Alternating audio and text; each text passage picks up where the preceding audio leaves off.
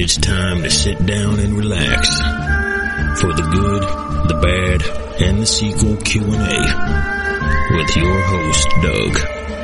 Hey there, Doug here. I hope you're staying safe. So our next movie that we're going to be covering, we actually recorded already. We had uh, Chris Egan back from our Texas Chainsaw Massacre 3 Leatherface episode.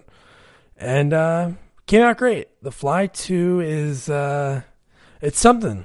So we obviously, well, what do we do? We interview someone who worked on that movie to provide some behind the scenes. So we interviewed Jerry Wasserman. He had a small role in the movie. He was only on it for a few days. His character was a scientist named Sims. He gets his arm bit off by a mutant dog, and it's a pretty big part of the storyline. Uh, so yeah, Jerry was great. He talked about how he got into acting. It was kind of on a fluke. He uh, had a crush on a girl, and then over the years, he's been in so much 21 Jump Street, uh, Wiseguy. Uh, he was in the movie Alive. He had a really cool story about that whole process of filming. Uh, you name it, he's been in it. Almost 200 credits. And uh, I know you're going to love him. Really down to earth guy. Here is Jerry Wasserman. Hey, Jerry. How you doing? Hi, Doug. Very well, thanks. How you doing? Great, great. Thanks so much for taking the time. I appreciate it. Sure. My pleasure. It's yeah, it's so great. So when I was sending those emails out, my wife started watching. Oh, what's that show you were just on? Uh, iZombie. Oh, River, oh Riverdale. Uh, Riverdale, yeah. Yeah, yeah. It happened to be right after you said you would take the time. Uh, I was looking at your IMDb and I was like, "Oh, are you on episode 28 yet?" Uh, and she's like, "Oh, that's the next one." And then we watched your scene in that. Yeah, I got ripped off there because that was a whole subplot that never got developed. I was oh, going to really? come back. They were going to have a big town meeting to see who, you know, who would get the money and and they just dropped the subplot altogether. So that was the end of my uh my Riverdale experience. So when you sit down, say for like a role like that, do they tell you that hey, this character, Mr. Lazenby, is going to be in X amount of episodes, or no? You know what? When you get the breakdown for the audition, they'll say Yeah. uh, poss- they'll say possible recurring. Oh, okay, You know, so th- they don't commit to anything um, uh, unless it's you know unless it's a real major recurring role that they've already they've already kind of uh, arranged to fit into subsequent episodes. But but usually they're you know the writers are about about one episode ahead of of Yeah. uh, of where, when they're where they're shooting. So yeah, nobody you know the rule in Hollywood nobody knows anything. Right? I bet. True. Yeah. So uh, so where'd you grow up? Where's I know you're in Canada now. I grew up in New York. I grew up in uh in the Bronx and Queens and uh Long Island. Oh, And I awesome. came live to- in New Jersey. Yeah, that's I I checked out the uh the area code. yeah, Oh, my okay, first my first wife was from New Jersey, so uh Oh, we're practically related you and I. We are, yeah. That was cool. Growing up in the Bronx. Yeah, it was a different Bronx then. It was, you know, Oh, it was kind of lower middle class um Jews and Italians and uh it was you know, it was a pretty kind of ordinary place to grow up. Yeah. Did you Yankee? Are you a Yankee fan because of it? I was a rabid Yankee. I lived and breathed the Yankees, and but when I left New York, I kind of lost interest in baseball. To be honest, I don't even follow it anymore. I was Yeah, a, I was hard. Yankee I was a Yankee fan, and I was a Cincinnati Reds fan because I I was actually born in Cincinnati. So Oh, okay. Those are two Yeah. teams to uh for a while. Those are two of the best teams to root for. well, the Yankees when I was growing up, it was the Mickey Mantle, Yogi Berra era. You know, Hank Aaron. I mean Hank. uh uh, I, uh, what's his name again? Played right Maris? field. Hank, Hanks or somebody. Maris came along a little bit later, but the real golden age was kind of the kind of the fifties, and Yeah. um, yeah. So it was it was uh, uh, it was a great place to grow up if you were a sports fan, because the Yankees always won, right? I know that. Yeah, I'm I'm named after Thurman Munson. My middle oh, name really? is Thurman. Yeah. so there you then go. right after that, you had you had the Reds in the '70s, and then they. uh Who were you rooting for when they faced off in the '76 series? Well, by that time, by that time, I Oh, was I was living in Vancouver, and I was no longer really following baseball. I'd become a hockey fan. Oh, nice. Well, I think I, I think that's the only way they let you into Canada. well, pretty mu- pretty much. I, I'm a homer. You know, there was no like home baseball team to root for. I wasn't gonna like Yeah. root for the Seattle Mariners when they came along. I could give a crap about that. So I uh somebody take took me to a hockey game and I got hooked pretty quick. It's a very oh, uh, that's awesome. very addictive game to follow. Yeah. Yeah, it's great to be at. But yeah, so uh, so so when did you when did you first get interested in? Hey, you know what? I want to be an actor. Well, in college, my second year in college, I went to a small uh college on Long Island called Adelphi, and uh and um I, I sort of had a crush, and I'd never been on I'd never been on the stage or anything, and uh I had kind of had a crush on this girl, and um they were auditioning for a musical, and the musical was going to play at Adelphi in the fall, and then it was going to go on a USO tour in the winter to Germany. And so I thought, wow, this would be a really cool thing to do with this girl. She was going to get a part in it for sure. And so I, uh, I kind of worked up an audition and I had to sing and act and, um, got the part and went on this USO tour, spent eight weeks in Germany, entertaining GIs in, uh, some of the weirdest places. And this was 19, the winter of 1966, uh, when Vietnam War was just heating up and, Yeah. All these guys just cou- couldn't wait to get to Vietnam. They couldn't wait. They hated Really? being in German. They hated being Uh. in Germany because all they did was drill and drill and drill and you know wait for the cold wait for the Cold War to turn hot. And they were you know their job was going to be to like hold off the Russian tanks for an hour uh, until the American missiles could get there. And uh so all they wanted to do was go to Vietnam. It was so it was so interesting in retrospect. It was really interesting. But for a, That is really for a interesting hearing that. Yeah, yeah. Well, it was interesting being there, and but for a first-time actor, it was just. I mean, you know, they treated they treated us. We were a bunch of college kids, and they treated us like Bob Hope, right? We were just celebrities. They'd always ask for autographs, and I thought, wow, this is the life for me. now, before that, did you ever do anything like that, or was it just because, hey, you know what, she's going to be it? Really, that's amazing. Yeah, yeah. Well, I was I was taking um so I started off in engineering and first year and I and I dropped out pretty quickly. And so in second year I was kind of looking around for something to major in. And so I took just a whole bunch of different courses including they didn't actually have uh, drama courses. That they were called they they were called speech courses. And so I took this speech course. And uh so we did like monologues. We had to do, we had to like learn and recite monologues from plays. And so that was my really, and that's when I auditioned for this, this show. So that was my first and only experience of performing. And, uh, yeah, I just lucked into it. And, um, uh, and then I kept at it while I, so I majored in English all the way through my, my various degrees, but I uh I always did theater on the side. I acted on the side and when I came to Vancouver, I was really lucky. My timing was really great. I came here in 1972 and professional theater in Canada was just really kind of getting off the ground and in Vancouver um it was it was like the wild west here like no one ever asked for your no one ever asked for a resume no one had an agent you just auditioned. So I just threw myself into a whole bunch of auditions and, and I ended up and getting some really nice parts and and so I was doing theater in the doing quite a bit of theater while I was teaching English. Um and in the mid 80s uh Hollywood kind of discovered Vancouver and um uh there was a pretty small core of professional actors and a very small core of middle-aged male character actors with New York accents. So like I was golden. I, you know, Yeah. I, I was just the guy they were looking for for practically every show. And so uh yeah, so I got I I just I got a lot of work in the 80s and 90s. So on IMDb, they're not always right. I don't even know if you ever check it out, but Oh, I do. your- Don't worry. oh, you do? oh yeah. So I so I'm guessing your first credits, right? Low visibility. yeah, that was a local, uh, a locally made um, film by a uh, a Canadian director who actually taught at one of the local colleges here. Yeah. Okay. Now, at this time when you're teaching, do you have your doctorate yet? Oh, yeah. Cornell. yeah, I got my doctorate in 72 and I got the job at UBC and came out here and, um, thought I'd stay for a year or two and here I am, you know, like 45 years later. Yeah.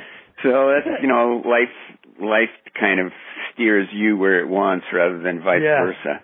But, Yeah, um, I, I was totally, I was totally lucky. I mean, again, I came to Vancouver just at the time when the city was kind of growing up into like a world class interesting city and professional theater was just coming along and then I was just in exactly in the right place when when the film industry took off in the mid 80s and uh, I had a great uh, my teaching job was really terrific and it was like the best day job an actor could have because I had lots of flexibility and there were lots of underemployed, um, overeducated people here who I could hire to take classes from me if uh, if I got a, an acting gig.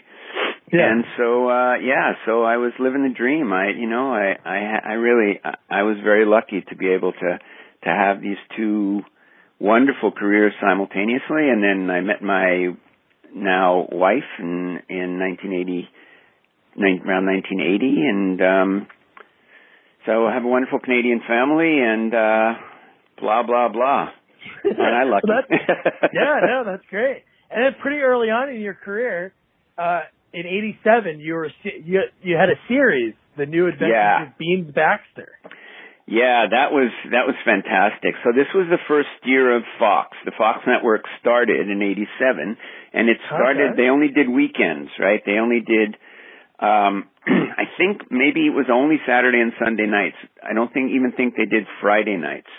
And they had like uh four or five shows on Friday on on one night and four or five shows on the other night and um and yeah, so Beans Baxter was uh, was among the first shows on Fox it was um the showrunner the the brains behind it was this crazy guy who called himself S- savage steve holland um who wrote all the episodes and directed all the episodes. And he was just this wonderful crazy nutty guy. And um it was kind of a like a kind of a get smart ish series but the get smart character was really um the smart character was a kid and uh and it turns out that his father was um secretly working for the you know the intelligence services and he'd been kidnapped by the bad guys and so Beans, young Beans, is kind of recruited by me. I was sort of his recruiter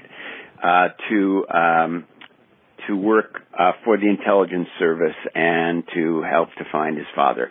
And it was just a wonderful, crazy show that had a lot of a lot of really really interesting guest stars like G. Gordon Liddy, who'd just come out of jail after Watergate, was Oh, one wow. of the guest stars, and um, Dee Snider from Twisted Sister had a whole episode around him um, where we do a um, uh, uh, we we do. um, and anyway, he was really great, and um, yeah, so that was that was wonderful. I mean, I was again, I was really just learning my craft. I'd only been doing it for a couple of years because acting for the camera is a whole lot different than acting on stage, and um, and I kind of stumbled into this wonderful show, which unfortunately got canceled in its second season. Um, but it was it was pretty it was pretty cool. It was certainly a lot of fun. Yeah, it was great. I, they have the episodes on YouTube, and Oh, it, yeah. it must have been it must have been surreal. Like the first time that you sat down with your friends, family. I'm sure you told a lot of people when it was going to be on. Oh, and Oh, yeah. You were like the you were like the intro to the show. You did the Yeah. voiceover, like the That's right. I did the voiceovers. Yeah, there were a lot of cool things about it. Like Elinor Donahue played Bean's mother, and she was, you know, she was the daughter on Father Knows Best. So there was like this Oh, wow. whole history of television that was incorporated into this this show. It was just just delightful. That's great. And then not not too long after, I know you, I know you've done out of anybody I've interviewed, I've interviewed probably right around 15 people. You have the most credit, so I don't blame you not remembering you know, your time on on on Fly Two. Oh, I remember. The, I remembered my time. I just didn't. I just didn't remember the. I didn't remember the movie, but I did Oh, watch okay. it. I did watch Oh, it again. So yeah, Oh, you did? Okay. Yeah, I, I had forgotten how important the dog was. I mean, my whole scene was with the, you know, that dog turning the, Yeah. his sweet, wonderful, love, loving pet dog into this monster, and uh that kind of pays off big time later in the movie. Yeah, it does. But no, that's that's such a great scene. It is a great, it is a great scene. I, I you know, I, you Google Fly Two, and uh, what comes up uh, is Fly Two dog, and uh, there's a whole lot of people uh, attest to the fact that the dog scenes in Fly Two are among the most excruciating scenes that they've ever watched. That scene and then the end scene of the movie. When I was a kid, I had it on VHS. So Yeah, I must have been four or five when I was watching some of these movies. Because back then, Oh, kinda like jeez. when I when I back in the day, even I'm sure when you were growing up, it was like whatever was on you could watch. But now, Yeah. obviously, I, I have a six month old daughter. I would I wouldn't let her watch Fly Two or or when I watched Nightmare on Elm Street at a very young age and I couldn't sleep for a while. So right. no, that that scene definitely, and even rewatching it, uh, Yeah. Oh man, it just got me. I actually found the opening scene, the birth scene, to be the most difficult to watch, the most horrifying. No, that was Scene. pretty rough. Yeah. And that movie had a great cast. Do you remember how long uh, long of a shoot it was for you? Uh, yeah, it was one day. Um, Okay. yeah, it was one day. I mean, I had to go in and and uh, get fitted for the prosthetic fingers that was the big deal, right? That this this Yeah. dog monster bit off a couple of my fingers, and there's only like a flash of it in the movie, but right after the movie, I got a whole spread in Fangoria magazine where they Oh, really? they sort of they featured the uh the bitten off um finger effect. So that that was kind of cool. But yeah, so I just you know I had a fitting for the prosthetic fingers and went in and just shot the scene in one day and um I think I made like uh 300 bucks uh, on it and I've been getting um residuals ever since. Oh, nice. It's one of the two movies that I got the most residuals for in my life, even though I was only in the one scene and I only made a couple hundred bucks. But The Fly Two and Look Who's Talking just keep just keep on giving. Well, I'm sure look, Luke who's talking must be that movie crushed in the box office. Yeah, but The Fly Two has, has surprised me. I mean, I wouldn't be surprised if The Fly is shown over and over and over again, but The Fly Two, I mean, Yeah. Did you remember the first? Did you see the first one? I didn't. Uh, I, Oh, okay. I mean, I may have seen it, but I don't remember seeing it. I just, I, Yeah. I, I just read, I read uh, the Wikipedia entry about it. I remember Jeff Goldblum. I'm sure I've seen, you know, scenes from it, or I saw the trailer or something. But, uh, but no, I don't, I don't think I actually did see the movie. Yeah, I remember seeing. I I had a lot of VHSs that were the sequels. My dad Yeah. used to get them. He was a garbage man, so he used to get like a lot of free movies from people, and it Right. just happened to be like sequels. So that's why I kind of started this whole thing because I I always find them so interesting that just doing a follow up of a movie that sometimes it involves like the the storyline, sometimes it's just something off the wall like some movies. But so what do you think of the what do you think of the Fly Two as a whole? I didn't think it was that bad. I mean, again, reading about it online, you know, it got some really terrible reviews, and uh, Yeah. it's got very low ratings on Rotten Tomatoes, and and uh, on IMDb, I think it's got a five rating, which isn't the lowest I've ever been on, but it's you know, it's not very good. I thought that was pretty good actually. The acting, I thought Eric Stoltz was good. I thought the the the um, kid who played that played the the Brundle character as a kid was really good. Oh yeah. And uh you know, I mean it was okay. The in retrospect the special effects are a little cheesy and like the like the archaic computers are uh are a, know. laugh. But you know, it was nineteen eighty nine, so um that's what you got back then. Uh yeah, and most horror movies and most comedies as a whole don't have like great Rotten Tomatoes or IMDb scores. It's Yeah. not like these movies are out to be, you know, The Godfather. right, You know, exactly. a movie about a kid that's a fly and, you know, he has. So no, no, it's an interesting movie. I Yeah. always liked it. So. And I mean, Cronin, you know, Cronenberg didn't write or direct this movie. No. Um, so, you know, yeah. And I'm sure, you know, it had a very, much lower budget and, uh, et cetera. Yeah, uh, but I was glad to be. I was glad to be in it. You know, it was one of those. Um, got my fingers bitten off. It's one of those key moments in my film career. yeah. so yeah, and then you were on some pretty, uh, pretty awesome shows over the years. Uh, 21 Jump Street you were on multiple Yeah. times. yeah, Which- that was really The interesting. cast for that show was awesome. the cast for that show was awesome and um when I when I uh I tell people about my experience on 21 Jump Street it's really kind of about watching Johnny Depp because even back even then Johnny Depp was like a star he was a young star he hadn't completely like exploded into the firmament yet but um but he was a star and he was like surrounded by handlers and he was this, you know, young, really good looking guy, and he was the star of the show, and they were in Vancouver for five years.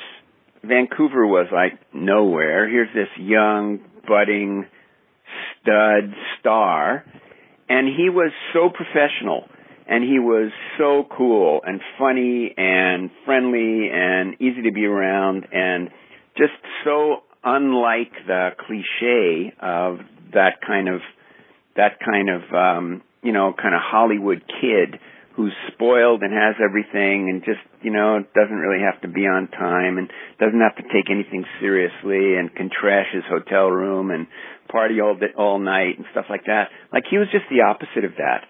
And um you know he got he got a little crazy as a as an adult but Yeah. as a young um as a young actor uh he was really cool. I really i had a lot of respect for him in retrospect uh, you know i don't know if if i had been in his, if i had been lucky enough to be in his place i don't know if i would have handled it as well as he did Yeah, that's great. You can look at it that way and be honest. Some people Mm. be like, some people might say, "Oh, you know, you know, I know exactly how to do it," but no, it's so hard when you have everybody that is just going to yes you, yes you, and then you have it's just yeah. No, that- that exactly makes that, that's exactly it yeah and i and i've seen a lot of and i've seen a lot of uh, other young uh american actors who come up here to do shows you know they're they're always like dissing the place. They go home every weekend. Can't wait to get out of here. Uh you know the crews aren't american crews and the food isn't you know blah blah blah. And and you know johnny depp was he could easily have have uh pulled that kind of attitude but he never did. So good for him i say. That's awesome. Right around that time you mentioned Look Who's Talking. yeah That was that was fun. That was fun. Yeah. um and again like nobody knew it was going to be this giant giant successful movie. But um i had uh again i just had a couple of scenes but it was a cool little character. Like i always tell people you know that i was responsible for um for uh, Kirstie Alley and John Travolta getting together because uh Yeah. um because my character was like one of the ultimate bad dates and it was and yeah so that was that was really a, a really a sweet experience. Um and uh amy heckerling who was the director was also very very cool. They just there weren't very many feature film female directors at that time. So that was another kind of interesting experience just to be around a set where this you know really kind of relaxed creative woman was uh was in charge and was getting you know respect from some pretty you know some pretty pretty big time and, and uh experienced actors. George Segal was in it and Olympia Dukakis and Bruce Willis and um so that was that was a really good experience. Again I had a small part and I was only on set for a couple of days but uh it's you know it's been it's been a movie that's really paid off for me in a lot of different ways. Yeah, and it's a great scene. I've seen that movie a million times. And Yeah. th- those scenes are so great when he pulls you aside and says uh she doesn't like having the door held for her for paying for the check. So know that's Right.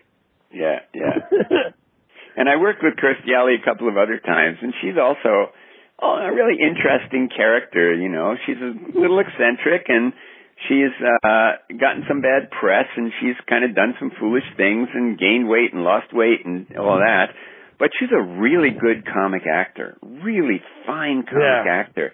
And again, you know, someone who has been really serious about her craft, even with all the other stuff that's gone on in her life and career. And and uh, I really enjoyed working with her. I did a I did a TV movie with her later on called uh, I think it was called Right and Wrong, where she was a Hollywood screenwriter, and it was about how she couldn't she couldn't get respect in Hollywood because she was a woman, and um, uh, it, it was it was another really kind of interesting interesting performance from someone who often you know kind of people laugh at because Kirstie Alley, you know she's a Scientologist. Yeah, well, she's also a really good actor. Oh God. Uh, no, I'd have to go. I'd have to look on on. Oh, no, it's okay. Yeah. I'm sure I'll be able to find it. But no, the reason I asked is that's I, I don't know. Was it like late late '90s? You think? Early 2000s? Uh, hang on. I'm going to find it right now. I'm just right. just kind of Because that's a, that's not a topic that people would talk about. Like you mentioned before, like having one of the few female directors you're able to work with. It was uh 2007.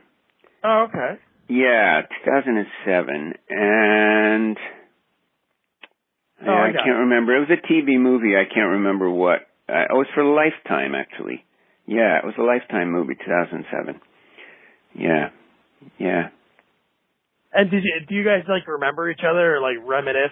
Because you've been on a lot of sets, so I'm sure there's people you've worked with. Yeah, you know, I I kind of reintroduced myself to her and uh and reminded her, and she said, "Yeah, oh, yeah, I remember, I remember." And and um I think it was the Super Bowl was on around the time we were filming, and so we watched some football together.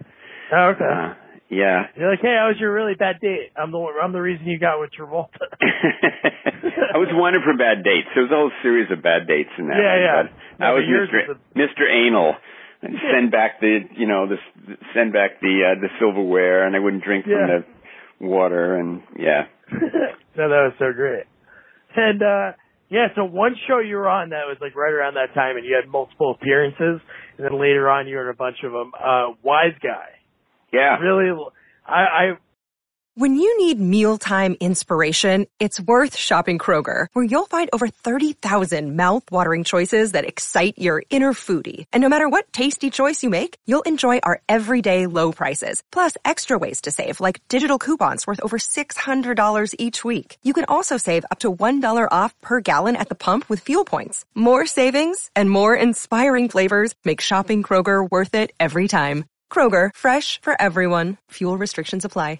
I worked with a guy who was in his 50s or 60s and he told me to w- watch it. So like every day he would bring in these DVDs and he's like, come on, bring it home, watch it. So like I finally watched it. I think it was only the first season he gave me when Ray, Ray Sharkey was still on it. But Oh, talk yeah. about like an underrated show. That show was so Yeah. good.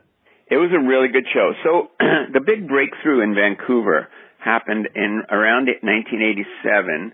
Was par- part of it was the Fox network starting up, and because they were just a startup and they were trying to save money, they came up to Canada to film because at that time Canadian dollar was worth about 60 cents to the U.S. dollar, and so it, they saved a lot of money.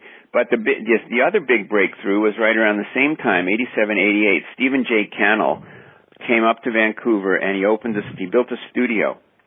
And he shot all of his series up here. And Wiseguy was one of, Wiseguy was probably the best. It was in one of the first of his series and, one- and, and one of the longest lasting. I think it was four or five seasons.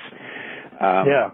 so but yeah it was really the writing was really good on that show and uh very gritty uh acting and uh yeah it's a good good show i really enjoyed being on that i, I think i've I, i've always liked uh playing uh i've always liked cop shows you know i like the Yeah. of i like the grit of uh of that kind of um that genre and i played a lot of cops a lot of detectives not so And much a lot of cops and docs and yeah. a lot of But, yeah, doctors a lot of, a lot of cops Yeah. a lot of lawyers yeah yeah. but you know that's Th- that's what that those are the parts that there like the most parts there are are middle-aged male character actors playing cops, lawyers and doctors. That's, you know, if you broke down parts by like profession and age and gender, it's middle-aged male cops. That would make Oh, up really? probably 60% of the of the characters on on TV. Not so much now when everything is like sci-fi, but um, but back then, when cop shows were in the golden age, that's uh, that's that's what was going on. So, yeah, And another movie that you played a cop, uh, in, in Stay Tuned. Yeah, I had a really small part in that. Um, but uh it was my first time um seeing John Ritter in action. That was pretty pretty amazing experience. I did a TV movie with him later on where I actually had a few scenes with him. Oh, and nice. uh he was he was fantastic. I never worked with Robin Williams, but um John Ritter was the closest I've ever come to the Robin Williams kind of character who was he was he was like a speed freak. He was always on. He was always improvising. He was always making jokes. He just, you know, the guy was just wired from beginning to end. And, uh, you know, it's not surprising to me that he, that he had a short life. He just, you know, he like burned out. He was so, um, he was just so on all the time. Really a talented guy, but, but exhausting to be around.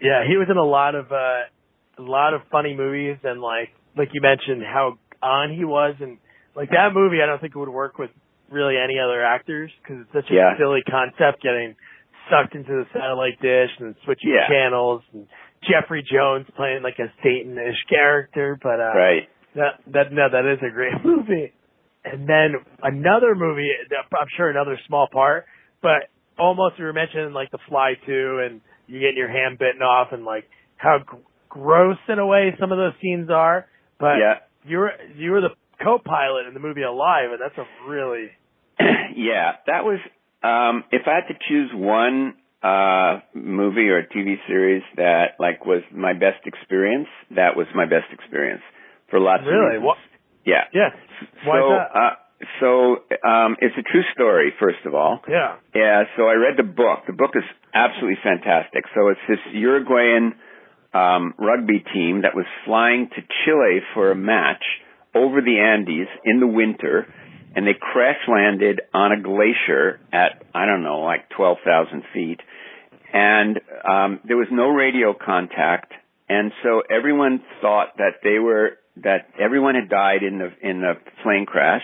Everyone back home and that, and they would go up and find them in the spring when uh, the thaw came and they could get up the mountain. But in fact, there were survivors. About half the plane survived, and and they were there for like three months until uh, one of the guys, two of the guys, actually hiked out and um, got help. And but to survive for those three months, they cannibalized the the dead bodies of their friends who were killed in the crash. And when they got back home, there was a big scandal because it leaked out that they had they had survived by by cannibalizing their friends. So anyway, so the movie is a really good adaptation of that really powerful story. So I was the co-pilot. I'm call, my character's called the co-pilot, but I was actually flying the plane. So and it was my it was my fault that the plane crashed. I had one I had one really great scene before I died, which was a really kind of disgusting scene where the pilots were kind of crushed in the nose of the plane, but um, my character wasn't quite dead. And two of the guys come into the cockpit to try and use the radio to radio for help. The radio's dead, and uh, they try to get information from me, and I kind of mumble out that I want them to get my gun because I want to I want to shoot myself because I'm I am I'm in such bad shape. I'm in such pain. So what was great about it was it's a great story. It was a nice nice little part.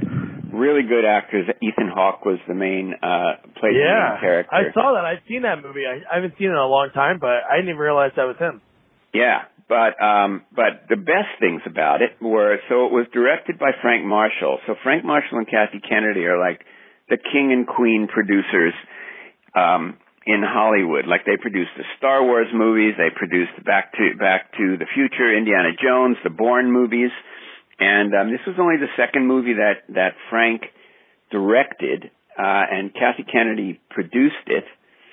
Um, and uh and they were so they were like Hollywood royalty and but they were fantastically nice and generous and one of the things that so the actors who played the the kids on the the guy the young men on the plane who survived um went on this they shot they shot the the film in continuity because the actors had to lose weight over the course of the film and Oh, grow wow. beards and stuff. And so because they were living on like a thousand calories a day, and so the they put the actors on this thousand calorie a day survivors diet, and Kathy Kennedy, like one of the biggest producers in Hollywood, went on the diet with them, kind of in Whoa. solidarity with the actors, which I thought was just so fantastic. Um, it was filmed. Uh, it was filmed in the Rockies, in Canadian Rockies, and on a glacier. And like um, they'd fly us up in a helicopter to the top of a glacier every day, which is really super cool. That is Um, really we stayed cool. in a kind of a ski uh, uh, a ski resort. But the very best thing about it was because it was a relatively big budget Hollywood film, they brought all of the actual survivors of the plane crash from Montevideo, Uruguay, up onto set as consultants. Whoa. And so um, I was able to talk to the two real guys who were the last people to talk to my character before he died, and I was able to watch the the the main guy, the guy that Ethan Hawke played. Um, one of the like his mother and um, his mother the his mother and sister were on the plane and were killed in the crash and he had a necklace that his actual sister wore in the uh, on the plane, and he gave it to to uh, Illeana Douglas, who played his sister in the movie, and she wore Wow. it in the scene. So I was I was able to watch him watching the scene where his mother and sister are killed, and it was really powerful stuff. And these were very interesting guys. They were uh, educated, professional, very articulate, and um, so that whole experience was just uh, amazing. It was an amazing, amazing experience in every way. And that just sounds the way, like you mentioned, how powerful they are, the king and queen of Hollywood. They do things right to be able to fly them, so Yeah. everything is correct. And no, that's a Yeah, yeah. I mean, it's one of the perk. It's one of the perks of of a, a big budget feature film is that um, th- those kinds of things are are doable. Um, whereas in most of the kinds of projects that I've been involved in, they wouldn't be doable at all. But but at, you know, but again, it was like it was kind of like my experience with Johnny Depp. Like here were these these people who could have been obnoxious power trippers and they were just the most gracious lovely and you know smart creative talented people at the same time um that kind of you know that kind of combination in any business is is hard to find but in showbiz it's uh it's really rare so when you you know when you um when you get it you really have to you got to savor it Yeah, that's such an amazing experience. Yeah, since you've been in a lot over the years, and thanks so much for taking the time. I don't want to take too much, but uh, so what are what was some of your favorite experience like? Because you were in a lot of series over the year. yeah You were in Madison, Cold Squad. Uh, Yeah, Madison Cold Squad are, uh, were Canadian series. Cold Squad was cool. It was a cop. Uh, it was a cop series. And I was uh, the the head of homicide, the chief detective for the the first season. And they wrote me out in the second season. Just kind of broke my heart.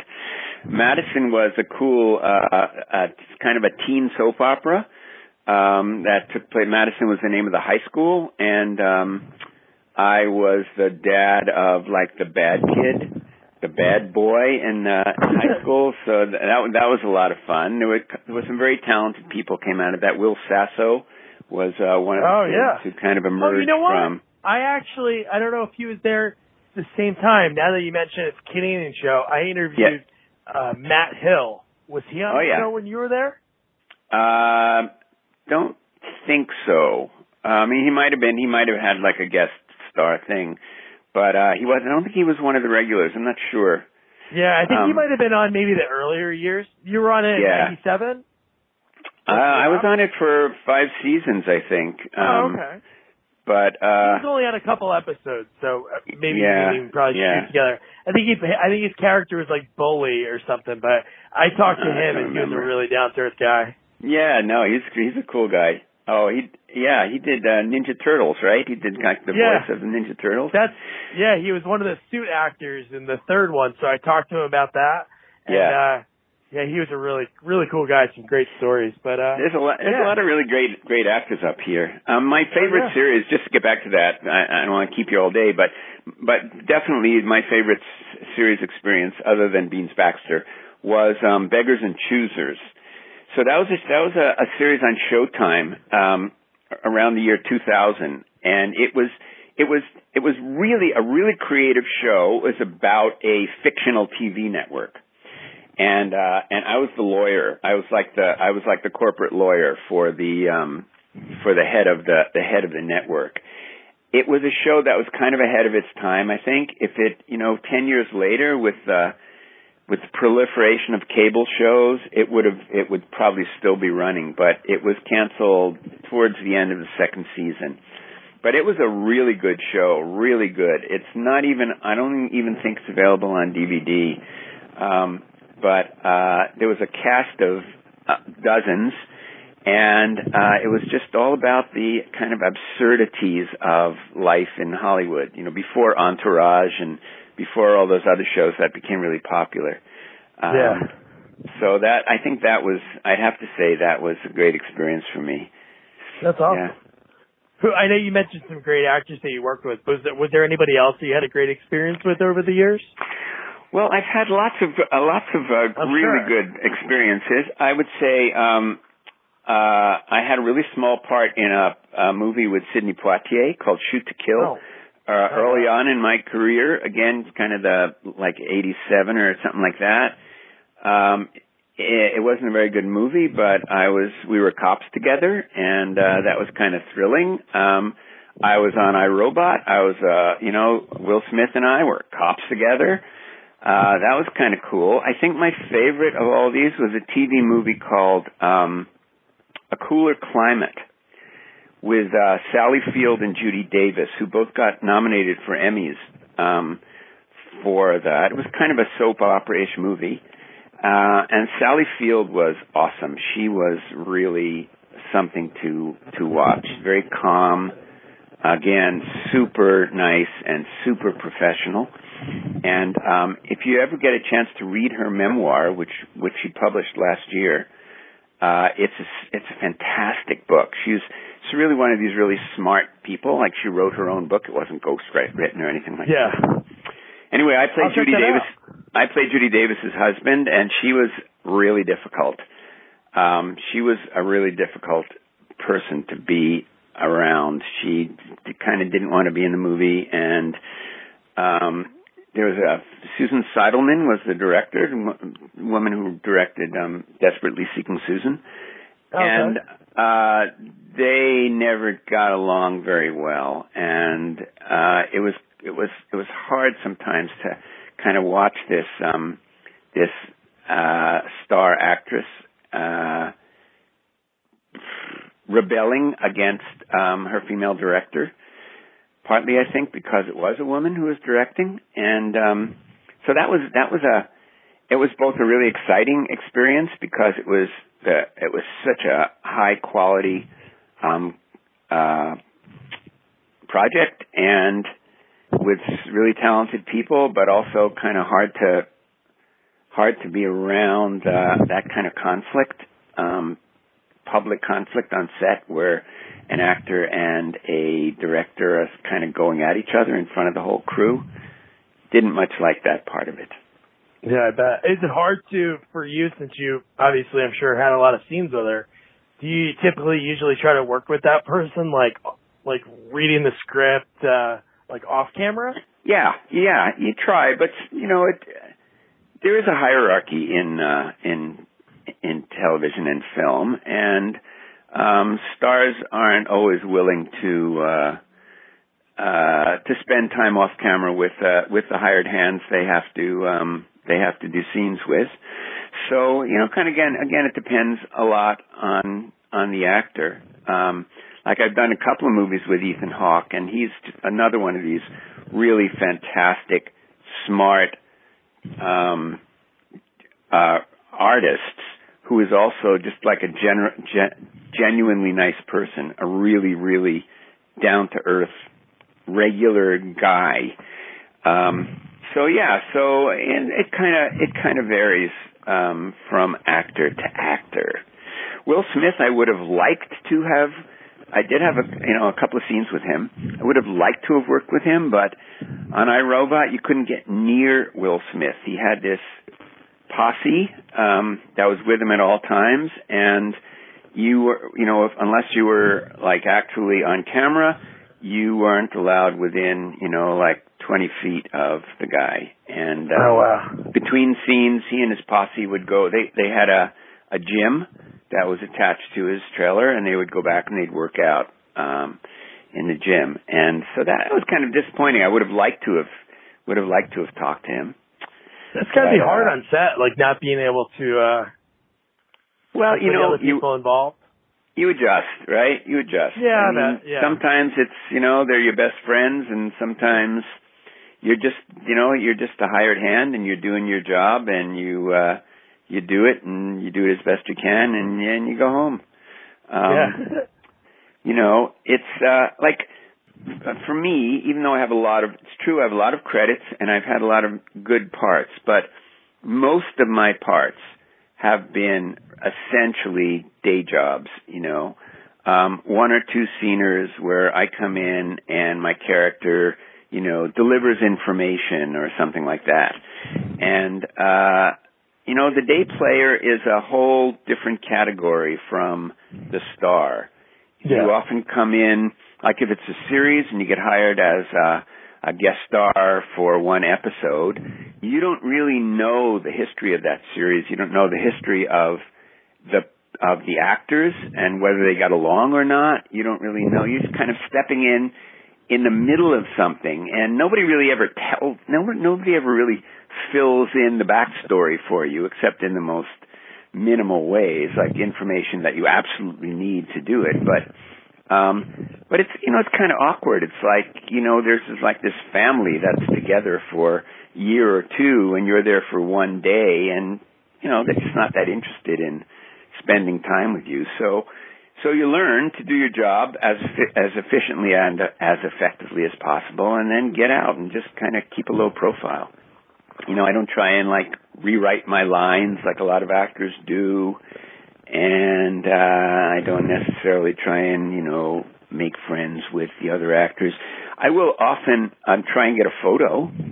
You know, if I'm doing a scene with somebody, I'll say, uh, you know, can like between scenes, is it all right if uh, I get somebody to take to take a, a photo of us together? And you know, nine, 99 times out of a 100, they'll say, yeah, sure. But so I've got a, you know, I've got a photo with Sidney Poitier, right? I mean, Oh, that's awesome. I think that is awesome. That is that is really cool. Yeah. So uh it's great that you, it's great that you mentioned that. So I uh I interviewed Jason Kravits, and he's been in a bunch of stuff, and he was uh the last episodes of Friends. yeah. And he said when he was on set for that, kind of like what you just mentioned, him and Paul Rudd were standing next to each other, and they said how awkward it was for them because the four, you know, the main characters of the, of the show were the ones that were so emotionally involved because they were Sure. worked together for so long. So he said, like watching them during the final scenes, like crying. They Yeah. said it just felt so awkward oh, because Oh, yeah. they were like, I don't know what, I don't know like what to do. Should we like look away or like go outside? Yeah, go outside. I'd go outside. You know, you just want to stay out of the way. It's not. It's Yeah. their. It's their life. It's not even Yeah. your business at all. So, just speaking of that, so I I did a couple of uh, a couple of I did a couple of episodes of this very short-lived series with Jason Alexander called Hit the Oh, okay. Road, and he's another like John Ritter um, uh, guy. You know, really, really funny and kind of on all the time. Um, very, very funny guy. But unfortunately, the series was was pretty bad, and I don't even think they finished the first season. But it Oh, was wow. fun. It was fun to work with him. It was a, he's again a really you know like these comics, man. They just exist on another plane that's uh, different from the plane that those of us who live normal lives live on. They're just like their minds are going a mile a minute, and they're always thinking up new gags and and you know they just look at the world in a different way.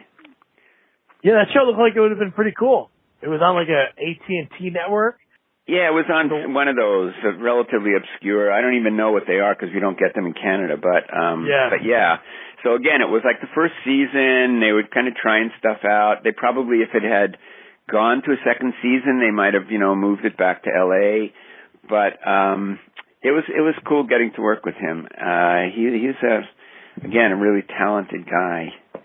I've also done I've done a couple. I was, I was looking through my IMDb in, um, in preparation for this, and I realized that I've also been in a couple of movies that have been rated among like the worst of all time. And what what are some of those? and, well, one of them was Mr. Magoo, um, which is on IMDb. It has like a 3.1 um, rating. I had a really nice mentioned- part in that, and I enjoyed that one. Oh yeah. No. I, I yeah, because I only I lost a leg, so I had a prosthetic. Uh, I had a prosthetic leg, which was kind of cool. But the other one, and the worst one, a lot of people say this is the worst movie ever made, was Blonde and Blonder with Pamela Anderson. I never even heard of that one. You know? Well, for for very good reason. For very very good reason. Yes. we Um, covered one of the worst ones already earlier. We did uh, Son of the Mask. I don't know if you ever seen. Oh yeah, no, no, no. I, I missed that one. Lucky for you. Lucky for me, yes. Yeah. And uh so one one a few more things. And again, thanks so much for taking so much time. I'm sure you're a fan of Police Academy. You were on the the series for an Oh. episode. That was one of my favorites. That was one of my Yeah? favorite episodes because I played a dead guy. Like so I so I'm this mafia guy and uh I have a heart attack at a dinner in the, like o- under the opening credits.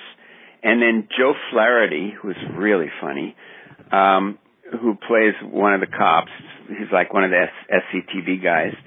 Uh he has I forget what the I forget what the deal was, but he has to pretend that I'm alive. And so he hauls my dead body around through the whole episode. So I got to play this. So they made they put this like white face um, makeup on me, and I got to play a dead guy for an entire thirty minute episode. Uh, and that was that was really fun, you know, because you have to, it's not like you're you're a dead guy lying on the ground face down, like you're a dead guy that they put in a chair to try and make other people believe you're an you're a live guy. So you have to control your breathing. You can't laugh. You can't scratch your nose. Um, that was a really fun gig. So if anybody's listening, if they are going to re- reboot Weekend at Bernie's, call Jerry Wasserman. He can play a right. good That's right. Actually, this episode was called something like that. It was called Weekend Oh, what? at something. Yeah, it was a play on Weekend at Bernie's. It's exactly what it was. Oh, it says oh, Dead Man Talking. It was the name of the oh, Dead Man Talking. Oh, yeah, I knew. uh, Okay, so it was a play on one of those things. Uh, yeah, dead guys. I, I had a lot of. I died in a lot of really kind of interesting ways over the years too. Um, Any any favorites? Well, mo most recently, I was I was I played the president of the United States on The Flash, and I was killed by aliens. You're And killed even by super- aliens? Even killed by aliens, and even it was an alien invasion, and they blew me up, and even Supergirl couldn't couldn't save me. So uh, yeah, that, that was right up there, right up That's there. That's so cool. That's so awesome. And I know you you just mentioned you were on iZombie. I guess was it a pretty recent Yeah. episode? Yeah, it was. Uh yes, so it was just on I guess they just repeated it last um last week. Again, I was just on I was just in the one scene. I wasn't a zombie. I ran a restaurant that served um heads to uh zombies and um and uh, my heads were all stolen. Um so I was very upset. Uh yeah, and so that was one of those so that was one of those um that was one of those shows where I came in um in the middle of a, of like their last season. It was like their fifth or sixth season. All these people had been working together for all these years. I'd never seen the show. Uh, I had to I had to do a lot of guessing um, at uh, you know what the relationships were, both among the characters and among the actors. And again, I mean, fortunately for me, it was a really relaxed, cool set, and everybody was really nice. But uh, yeah, it was you know it's tricky. It's tricky being a day player in uh, in those kinds of situations. Back in the day, back in the 80s and 90s, um, wa- was sort of the golden age of, uh, really even before cable, was kind of the golden age of TV movies. And for some reason, like for a while, Vancouver was like the TV movie producing capital of the world. And um, I really enjoyed working on TV movies because you didn't really have that experience where people had, you know, people were together for months or years and you were coming in in the middle of something that you didn't really know about. Everybody kind of started together and, and ended together and even if you're even if you're only a day player, the you know the entire movie was being shot in you know in 18 days or something. So there wasn't a lot of time for people to develop uh, to develop histories that you weren't a part of. I got to do a lot of great stuff. Again, I was looking through my IMDb, so I did the, the first professional job that um, Sandra O oh ever had after she came out of theater school was um, a Canadian uh, biopic called The Diary of Evelyn Lau. That was based. That was the adaptation of a memoir by this uh, this young Asian uh, Canadian woman who had become like uh, ran away from home and became a hooker for a while, and then uh, sort of straightened her life out and became a became a writer. And Sandra oh played the part, and um, I played this really like the sleaziest guy I've ever played picks her up for a blowjob, and uh, which doesn't happen. She ends up running away, but it was really powerful. It was again like nobody knew who she was. She was just this kid out of theater school, but yeah. she was. A, it was a really intense show. She was a really intense actor. This was a very intense scene. It was shot in the middle of the night on a rainy pier she's wearing these, you know, sort of high heel hooker shoes and she has to run away down this like wooden pier and try not to get her her heel caught in in like the spaces between the wooden slats so she doesn't break her ankles. It was it was looking back on it, that was really a really cool experience for me, um, given who Sandra O oh became, right? So this is like before she be, she was anybody. So that was yeah. cool. That was. She must have been super young. She must have been in her early. She was. 20s. She was probably. I don't know. She was probably twenty. I mean, literally, she was right out of theater school. Maybe she. Oh, she was in her early twenties anyway. Um, wow. But but even you know, again, it was one of those things where you just knew this kid was going to be a star, even though she didn't have like the conventional star look.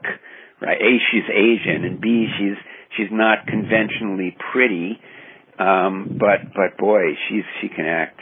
So that was that was really cool. I did a really good, uh, another really good, I thought, um, TV movie uh, with uh, Rob Lowe and Jennifer Grey called Outrage, where I played a cop. That was a that was a cool experience. Those are two people that that are pretty awesome to work with. Rob Lowe, yeah, he's pretty he's pretty down to earth. Uh, yeah, yeah, yeah. He's got some attitude he's got some attitude. Jennifer Grey was was very down to earth. Um, she was interesting. Um, I did a movie. I, I did a movie with Joan Rivers, which was kind of interesting only because up close she looked so weird. She had had so much plastic surgery on her nose that her nose practically disappeared. It was like this little thin. You, it felt like if you breathed on her nose, it would break. Um, so, you know, just like seeing like a famous person from TV up close, you think, oh, that's what they really look like? Holy shit. And it's wild how how she looked when you watch like the old roasts in the yeah. the Dean Martin roast, like what she looked like then. Yeah. And then yeah. what she looked like later on. And, yeah. She, she had a lot of work, that girl. She did. Yeah. yeah. Yeah. so do you have so, anything yeah, else just, you're working um, on that's coming out, out anytime soon? No, actually, uh, I don't have anything in the pipeline. Um, I just actually um, I auditioned for Peter DeLuise. We were talking earlier about um, 21 Jump Street. Yeah. So he he was one of the guys. He's Oh, okay. I, I think he's become a full time director. I don't think he acts anymore at, at all. He directs quite a bit up here. So I'm waiting to hear about that. Uh, it's a TV movie, but um, I'm auditioned for a. Uh, I've got an audition for a Hallmark Christmas movie at uh, on Tuesday. Hallmark's kind of taken over where Channel um, left off as the sort of mainstay. Like they've moved all of, I think, all of their production up to Vancouver. And, Oh, wow. you know, they've got like they've got like a half dozen series and and like a half dozen movies going on at any one time. It's like a it's a factory. Uh, so Is it really because good. of the cost? Is, is low cost to shoot there, or I think it's because of the cost. Yeah, I mean Yeah. everything is cheaper up here. The dollar is cheap right now. The Canadian dollar is about seventy five cents U.S. So Okay. you're, you know, so you're getting a, a thirty, you're getting a one third premium for your American buck. Um, the cost of actors and crew up here is less. There's a really great uh, infrastructure that's developed over the last 30 years. Um, crews are really, really good. There's lots of pretty good actors, and there's and there's fantastic range of locations. You know, there's urban, there's there's mountains, there's water, there's forests. You can be anywhere. It used to be like every every show shot in Vancouver was either set in nowhere land or it was set in Seattle. And Yeah. now um you know, now that there's a whole range of, of of places that Vancouver stands in for and sometimes it even stands in for itself. Not very often, but yeah. So, um, so yeah, I, I'm pretty sure that Hallmark is up here for the for the costs. I don't think they're up here for because they like Canada or they like Canada or anything like that. Be nice. Well, would be everybody, you know. everybody likes everybody. Everybody likes Canadians because we're so nice. Yeah. Sorry, you're an officially a Canadian. I'm well. I have dual citizenship. I uh, I got my finally got my Canadian citizenship. So for a while, the, you couldn't you couldn't get dual you couldn't get a dual citizenship if you were an American citizen until like I think the late 80s or 90s. So I think in around 1992 or three, I got my Canadian citizenship. So when I travel to the states, I use my American passport, and when I come back to Canada, I use my Canadian passport, and I have to uh, file taxes in both countries. Unfortunately, even though I only pay tax in one country, but Yeah. um, but yeah, no, it's really good. My uh, uh, my two Canadian kids both have also have American citizen, citizenship. Oh, cool. My son lives and works in uh, Brooklyn, so that that worked Oh, out really well for him. Yeah. No, you visit him and show him your old stomping grounds.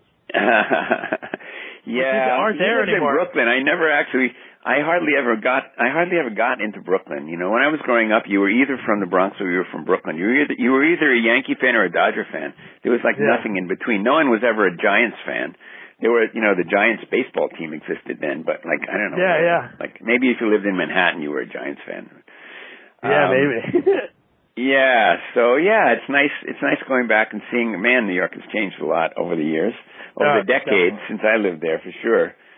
But yeah, it's been. I'll tell you, it's been very, very interesting for me um, as an American living in Canada and kind of straddling the border and being able to see and experience both countries and both cultures from both sides of the border. It's a really it's a really unique and privileged perspective. I think I'm very lucky to um to be where I am and to and to have the kind of uh, you know to have the kind of knowledge of like American culture that I have and yet um I don't have to live there right now. Uh, Yeah. which I'm pretty happy about. I bet. um you know, I still get to vote. Uh, the last place I lived was in upstate New York, so I get to uh, I get to absentee vote uh, Oh, in New? York State. Oh, nice. Yeah, so I can vote for in the presidential elections, and I can vote in the congressional elections, and um, but uh, but I don't regret I don't regret the move at all. I, I really have become a real Canadian nationalist over the years. I think it's a it's an amazingly wonderful country with um, problems of its own, but um, nothing on the scale of the of the problems that I think the U.S. has right now. yeah. Sorry to say. Yeah, no, I I hear you. Yeah. Well, Jerry, you've had an amazing career. Thank Well, you I hope it's not over. Don't talk about it in the past tense. Oh, well, up until this point, it's going to keep Yeah. going. Thank you. Thank you very much. And hey, one thing I, I wrote down before we were chatting, I forgot to mention it. You Yeah. were talking about how great of an experience and how like down to earth Ethan Hawke was. I don't Yeah. know if you're a fan of uh Stranger Things or kids watch it. I'm not a fan. You know, I have never watched it actually. Is he on an episode? No, his daughter is one of the stars in the in the latest season, and uh You're was kidding. yeah. no, oh, I didn't great. know that. I didn't know that. I have to watch that.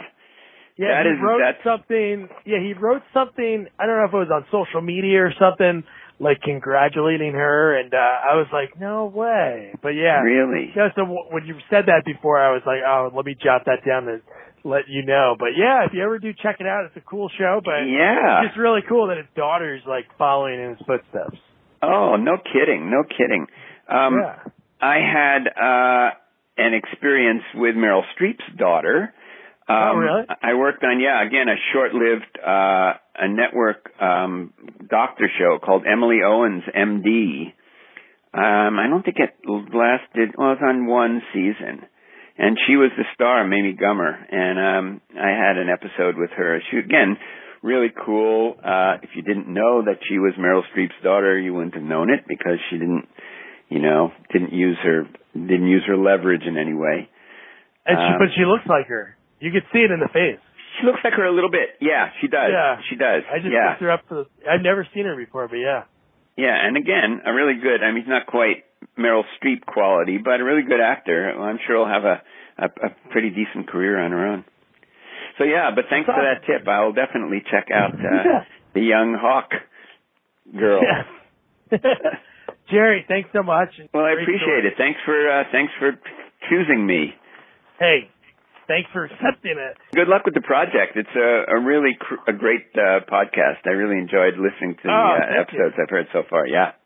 All right, so that's Jerry Wasserman. I'll put his IMDb link so you could check out all his credits. Such a cool guy. I talked to him. It was last summer, and uh, it was just the timing of actually doing this movie and coordinate everything. But with everybody on lockdown, made it just a little bit easier. So uh, yeah, Jerry's great. Now your homework is to watch Fly 2. There's some options to find online. If you have Cinemax, it's on there, but then there's other ways you can find it. So, yeah, check it out. Don't forget to review, rate, share our podcast. Tell all your friends, all of them, even your neighbors, but at a safe distance.